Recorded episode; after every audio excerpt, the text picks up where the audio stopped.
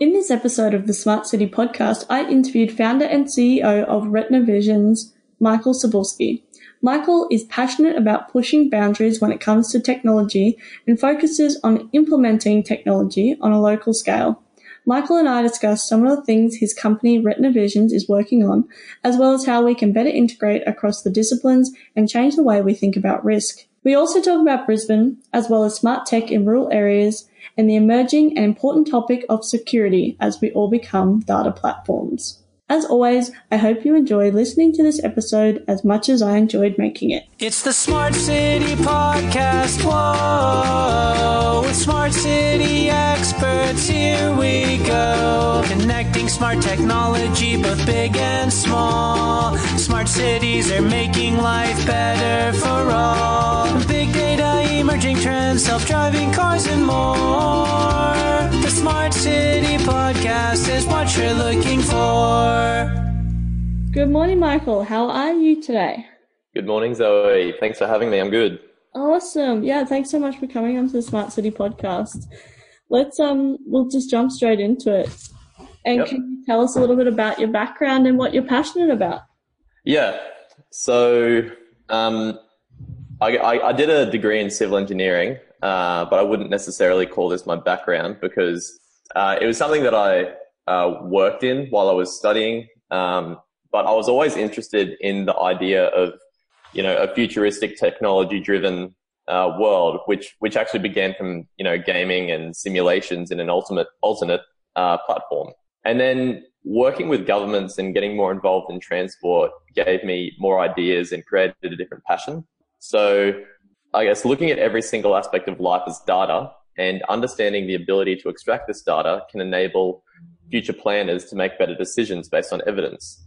So being in Brisbane, uh, we can also provide local and state governments with the opportunity to keep up with the latest technology and utilize what is emerging uh, in technology. So I guess uh, in- a sense to answer the question uh, towards what I'm passionate about, it's really looking at what boundaries we can push um, in technology, but also looking at um, areas specifically to implement certain technologies. So rather than building technology that works on a universal sense, we look at individual cities or suburbs or streets even and see what that area specifically requires to better the lives of people utilizing that area.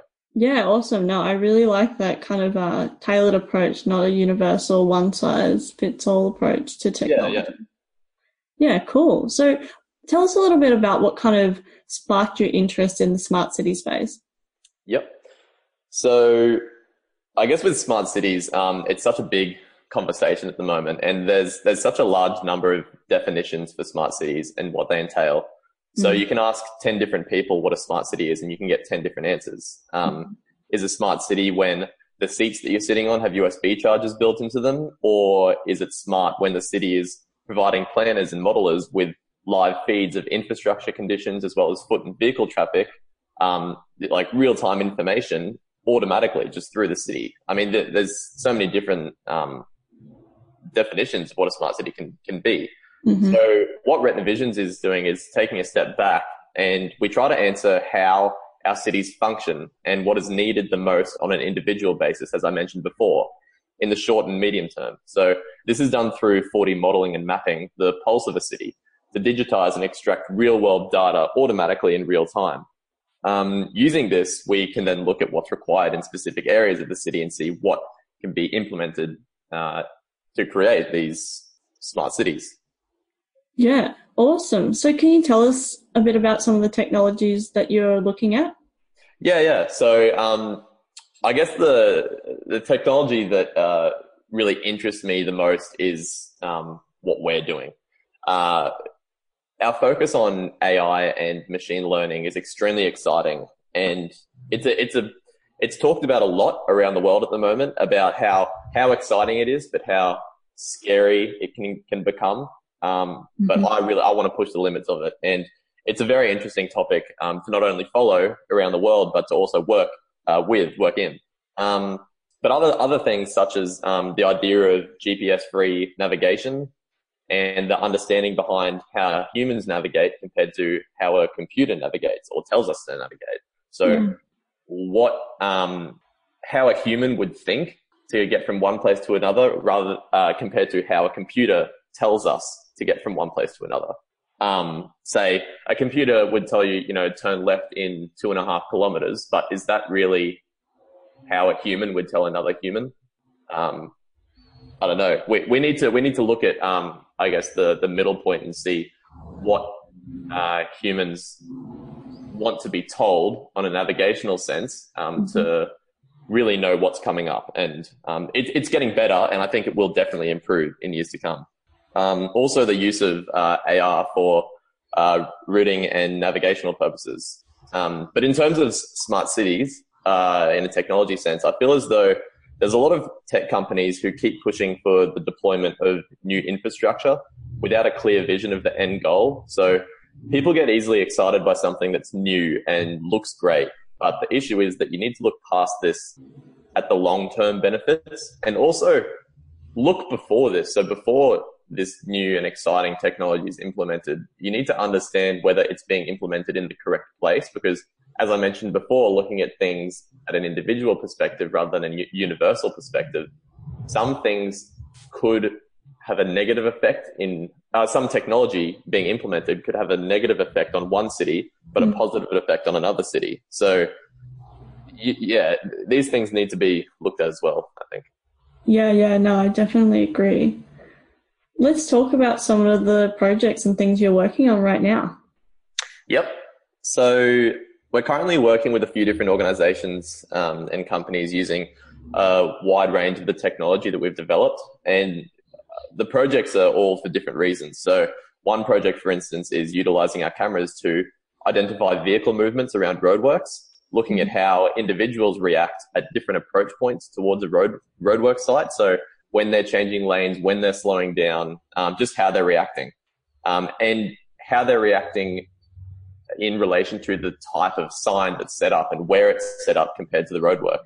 Mhm. Um, another project is using a separate camera, camera of ours, uh, which is our asset slash assessment um, of the network setup. So to identify physical assets on the road network while also providing a defect assessment of certain assets as well as the road surface. So this is using our technology um, to automatically uh, analyze the roadwork for a maintenance uh, perspective and inventory perspective as well, looking at really digitizing the the road network.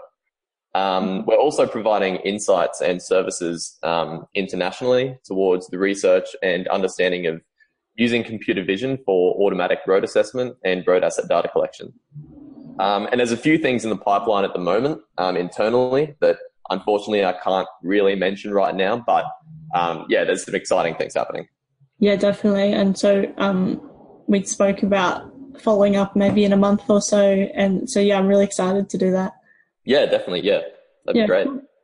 So let's talk a little bit about Brisbane because I know that's where you're based. Um, where do you think Brisbane kind of ranks on the scale of smart city?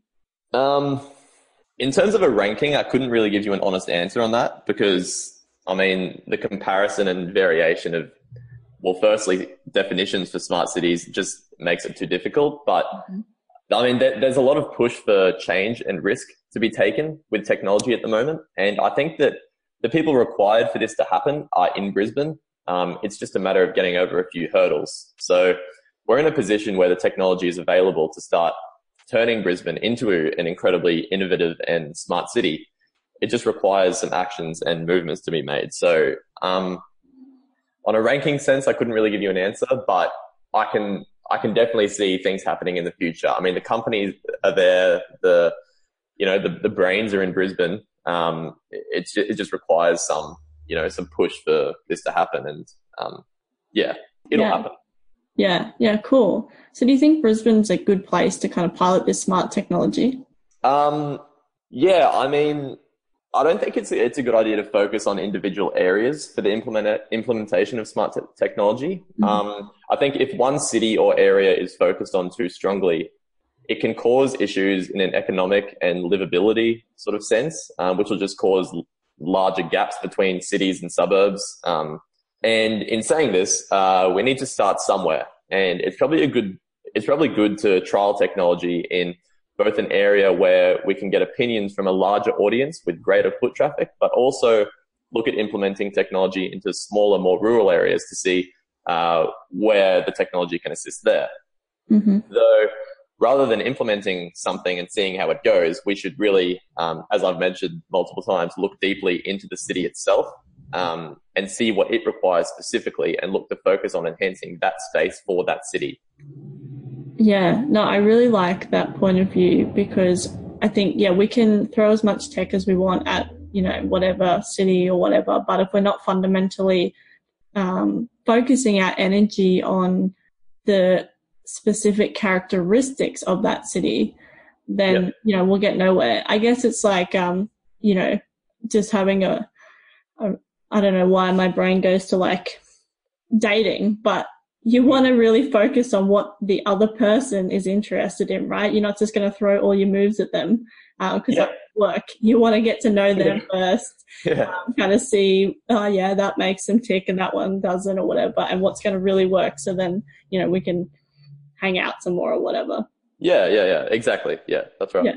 So thinking of cities as as kind of yeah that human um, aspect of that because you know humans They all have, yeah, they all have individual characteristics. So you need to give them the technology that suits them, not that suits the city next door. Yeah, definitely.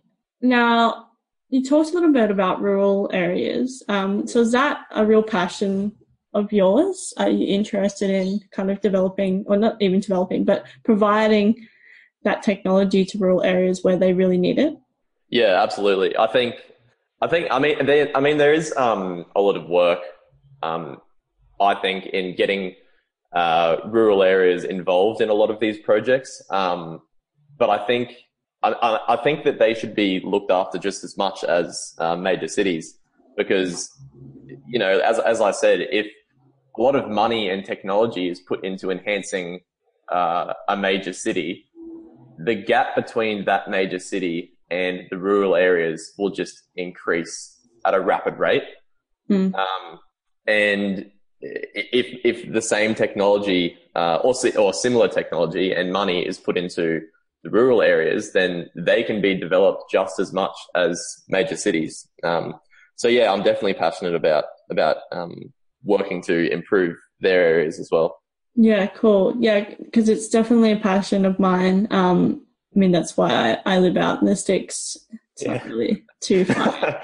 but because I think that yeah, whatever like we can focus on Brisbane and even even Brisbane um, compared to Sydney, you know, a lot of money is spent in Sydney, and a lot of people, you know, they want to go to Sydney because it's Sydney. So I think Brisbane even kind of fits into that character, not rural, obviously, but Mm. kind of fits into that category of no, no, Brisbane's a cool place to be as well.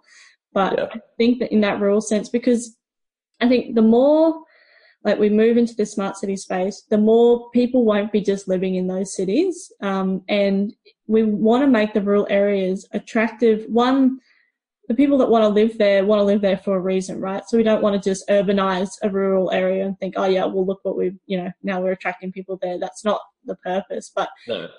kind of going, okay, well, what's what does this small town or, or community or whatever, what do they want? What do they need? What are their, you know, what are their bugbears and what are their pain points? Because that's what we can really kind of focus on.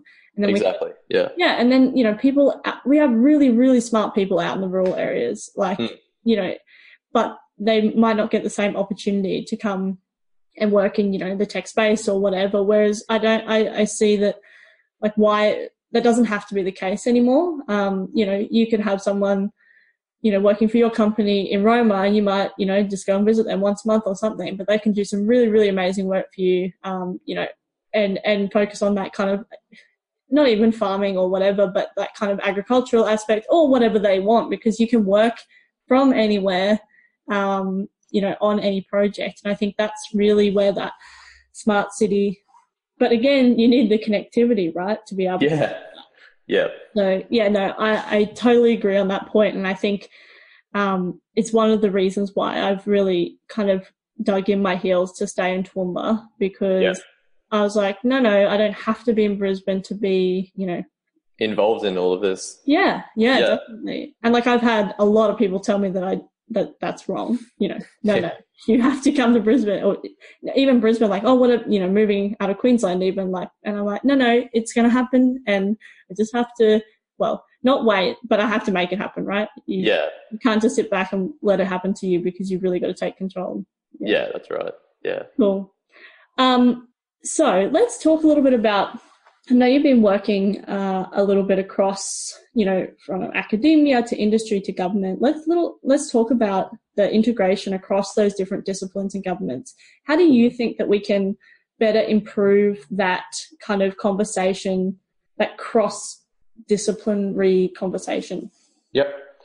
Um, open standards and data sharing, I think, is a good way to start um, integrating the disciplines. So, you know, instead of individual areas spending large amounts of funding on acquiring and preparing data, we need to enable the access to data that is ready for use now, um, and set up, um, you know, technology for the future to maintain and the, the collection and monitoring and provision of this data to a wide range of disciplines.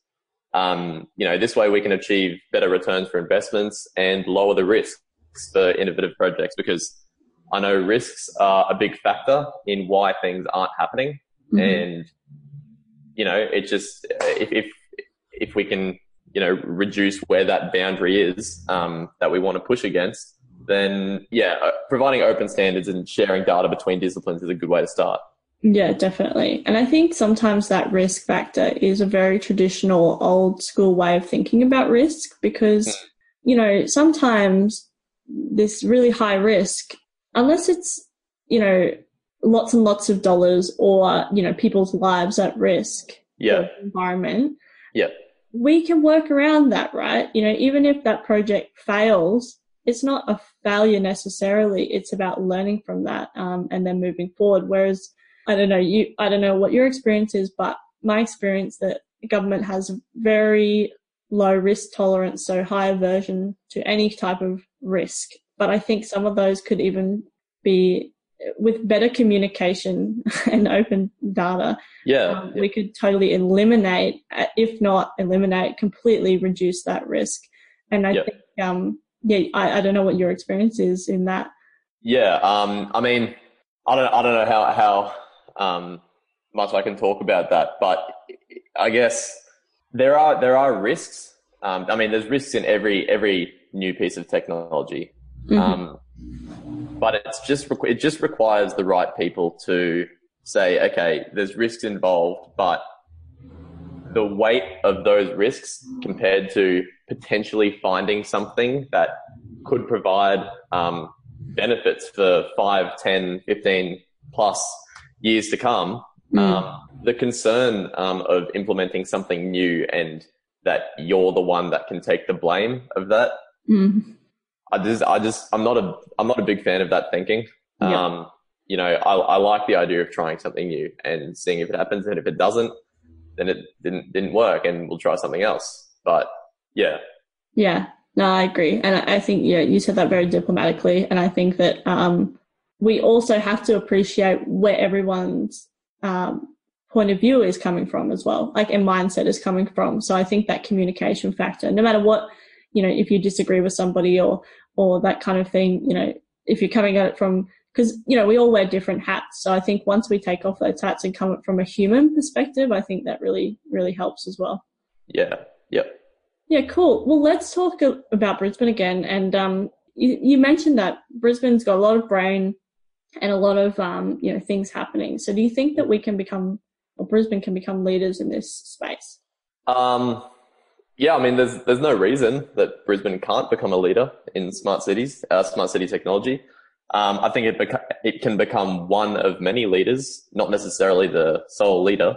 hmm Um, but in terms of producing smart city technology, I think there are strong uh, startup initiatives being conducted in Brisbane uh, at the moment, which allows emerging innovators and companies to explore new technology and ideas.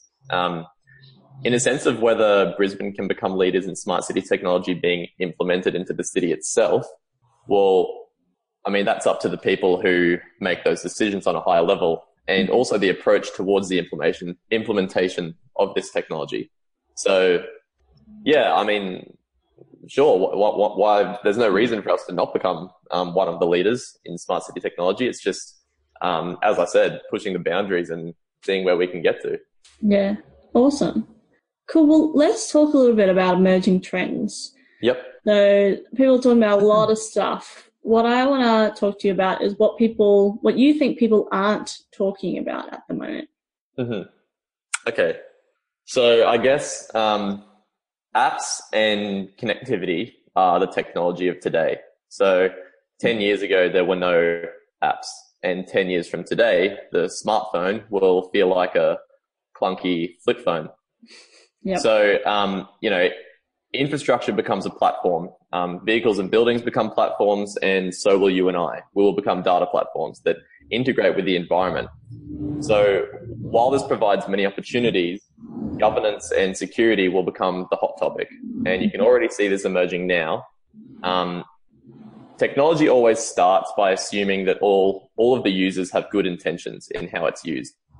This has and will continue to fail and there needs to be controls in place to handle this um, in a security sense. So I think the emerging trends in terms of uh, technology is the security of the technology to come, hmm um, because there's going to be um, there's going to be a lot of people who have good intentions. Um, hopefully, the majority, but of course, um, there's going to be bad intentions, and handling those bad intentions is is I think going to be the biggest uh, thing to emerge. Yeah, yeah, I agree, and I think um, it's a bit of a scary thing to think about, I guess, as well. But we Yeah. definitely, Yeah, as I said, it's I mean uh, with you know machine learning and um, AI, it's it's scary, but also very exciting to follow and work with. Um, Mm. There's that sort of scare excitement factor, Mm, um, which is which is why I love being involved in this space. yeah. yeah, I'm glad you said that because that's what I was going to say. Um, that no matter if we're involved or not, this stuff is coming, so we're better off getting in there and being involved so we can shape it. Um, so Yeah. we don't have these kind of well, hopefully we we don't uh, accidentally create this dystopian kind of Yeah, um, world for ourselves. yeah, Awesome. Well, it's been so great to talk to you. Um, and I've I've learned a lot, and I'm excited about the next conversation that we have because it sounds like Retina Visions has got some really cool stuff going on. yeah, yep. Cool. Well, I only have one last question, which is how can people connect with you? Yeah, so um, I mean, you can go to our website at www.retinavisions.com, and through that you can just access, you know, our phone number, email, and you can subscribe. We have a monthly newsletter just telling all of our subscribers um, on the updates that we've made over the past month, um, what work we've been um, getting up to, and uh, what enhancements we've been making to our technology. So yeah, just um, have a look at the website and get in touch there.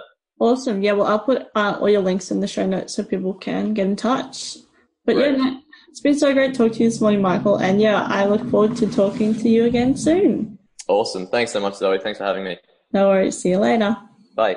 It's the Smart City Podcast. Whoa. Thanks so much for listening to the Smart City podcast. Show notes for this episode and all other episodes can be found at thesmartcitypodcast.com. If you have any questions or comments for me or any of my guests, connect with me via email zoe at thesmartcitypodcast.com or via the socials. I'm on Twitter and Facebook at smartcitypod. As always, I hope you enjoyed listening to this episode as much as I enjoyed making it. City podcast is what you're looking for.